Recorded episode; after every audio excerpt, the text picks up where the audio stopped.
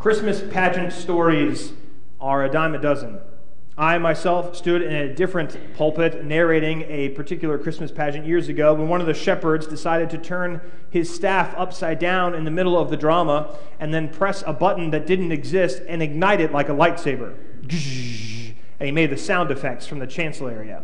And were it not from a dive from that pulpit, he would have beheaded a few sheep, a wise man, and even the angel of God. There was another pageant when a kid dressed up as a donkey decided to take a nap on the chancel steps right in the middle of the pageant and remained there through the rest of the pageant. And at the very end, when it offered the benediction, he said, Mom? Mom? There's a wonder and a beauty to the way that children can lead us in worship whether it's the theological answers that they can provide during a children's message, to the way they give themselves over completely to the movements of the Spirit, they actually dance when we play and sing songs in church, to the various pageant pronouncements, somehow through children, the glory of the Lord is revealed. There's a story that passes around this time of year every year about a certain pageant and a child who had the role of the innkeeper. The innkeeper.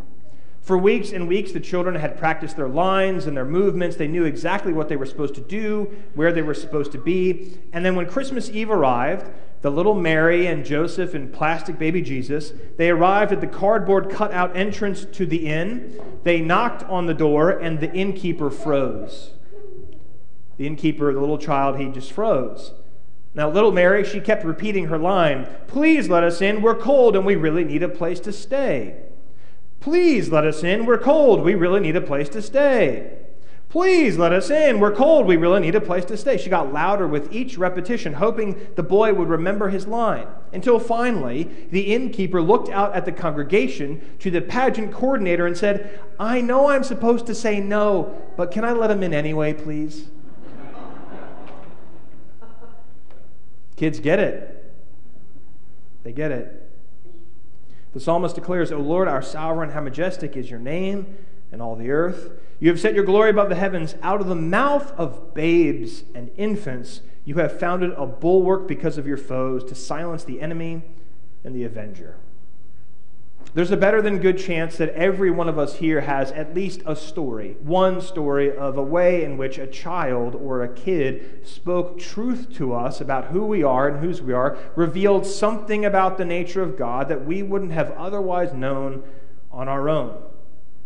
We all have a story like that. This last week, I was with my family in Alexandria. We were celebrating the holidays. And about a year ago, uh, my grandmother died. And so, on the anniversary of her death, we gathered all of the, the grandchildren and the great grandchildren, and we went to her grave. We went to the cemetery to be with her on the anniversary of her death. And of course, we have to load all these kids up in the car and get the diaper bags and the car seats and all that sort of stuff. And my little nephew, he looked at me and he said, Where are we going, Tay Tay? Don't any of you start calling me Tay Tay. He said, Where are we going, Tay Tay? I said, We're going to see Omi. And he had this puzzled look on his face. And he said, But she's with Jesus now. And I said, You're right, buddy. Kids get it. They get it in a way we don't. And then the psalmist drops this on all of us adults.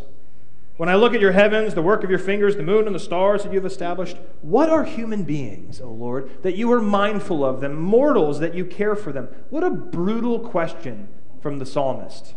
What are we in comparison to God? That's why I always say, God is God, and we are not. God is God, and we are not. That God considers us at all is beyond our deserving. That God listens to our prayers is downright ridiculous. We tend to look at all that we've said and done with pride and glory, but compared to the work of God, we are smaller than ants. What are we that God is mindful of us? The God who called the universe into being out of nothing, who brought forth order out of chaos, who breathed life into creation, is probably not very impressed with the Lego set that I got for Christmas that I built in a couple hours. I don't think God is particularly impressed with the meal that I cooked for my family. I certainly don't think God is really impressed with the sermon I craft for Sunday. All things considered, there's nothing terribly special about humanity. We're a bunch of creatures who often just make a mockery of the creation that God gave to us. Sure, We can point to some of our achievements. We can, we can look at the things that we've done, except for the fact that some of the things, the worst things that have ever happened in human history, were done in the name of progress. What makes us unique is not what we can or can't do, but the fact that God becomes us. It's important that God did not become a penguin, God became a human, a particular human in the person of Jesus Christ. And notably, God does not show up as a fully formed, rational, intellectual, adult human being. God shows up as a baby. That is the wonder and the beauty of the incarnation. It's so bewildering that people like us, we decorate trees, we exchange gifts, and we light candles year after year because God chooses to be us, chooses to be a baby.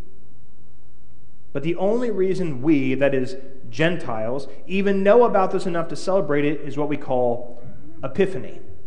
It's the feast that marks the visit of the Magi, the expansion of the kingdom to those outside the people Israel.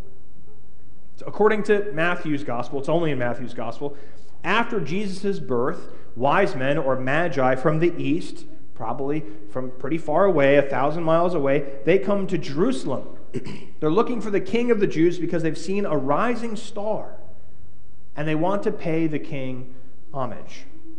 There's this frightening plot by King Herod to put an end to any threat to his power. He, he orders all of the children to be murdered in Bethlehem. That's a fun story to read after Christmas. But the Magi, they make haste to Bethlehem where they discover the star has stopped and it leads them to the place where baby Jesus was born. That's why we have these magi in our manger scenes. It's the feast of the Epiphany. Now, we, we all we sing about this, we were just singing about this. They bring gifts to the baby. They bring gold and frankincense and myrrh. We, we hear this and we sing about it. It's, it's an interesting moment in the gospel when these three magi, these three wise men come. It would be enough to bring presents to a king. It's stranger still to give those gifts to a baby born to a poor Jewish woman and her soon to be husband. But then Scripture says something very important that when the Magi saw the baby lying in the manger, they knelt to the ground and they worshiped him. They worshiped him. Scripture says they were overwhelmed with joy. Now, Epiphany is the celebration of that moment. We mark it on our liturgical calendars because it points both to the, the wild nature of the incarnation, that God is a baby, but also to the ways in which the glory of Jesus' birth is stretching beyond the confines of Israel. You know, Jesus, Jesus will certainly talk about and, and act how, how much the kingdom is expanding. He, he goes to talk to Samaritans, he interacts with people, those outside of Israel, but this is the radical beginning of the expansion of the kingdom. Now, Jesus comes for a lot of reasons. Jesus comes to, to save us, to show us how the kingdom works, to reveal the nature of God. But one of the things we overlook often is that Jesus also helps us to see what it means to be fully human. Now, that's a strange claim to make. You might expect that I would say something like Jesus comes to make us better Christians or fuller Christians, but Jesus also comes to make us human. Herbert McCabe is a theologian. He says, We can only be human as, hum, fully human as we are incorporated into the fullness of humanity that is Jesus. Jesus, McCabe argues, was the first real human for whom to live was simply to love. That is what human beings are for. We are here to love. Which means that the kingdom of God isn't just for certain sets of people in particular places, the kingdom of God is for you, it's for everyone. When we say that Jesus was fully human and fully divine, we mean that the fullness of humanity and the fullness of God was in him.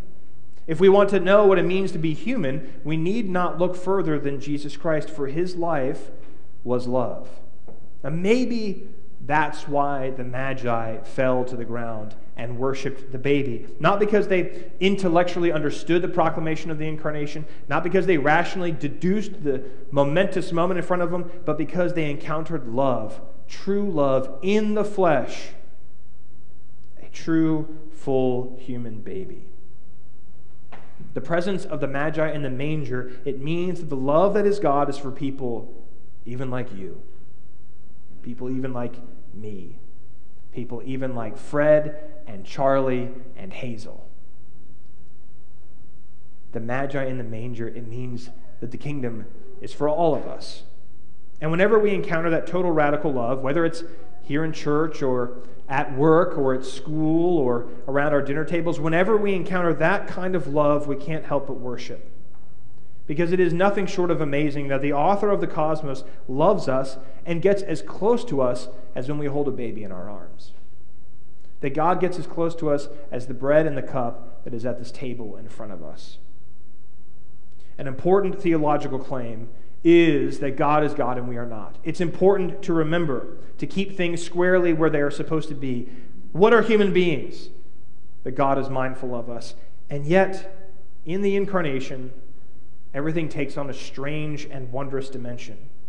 Because even though God is God and we are not, God willingly chooses to become us, that we might discover who we are, whose we are, what it means to be human, and what it means to love and be loved.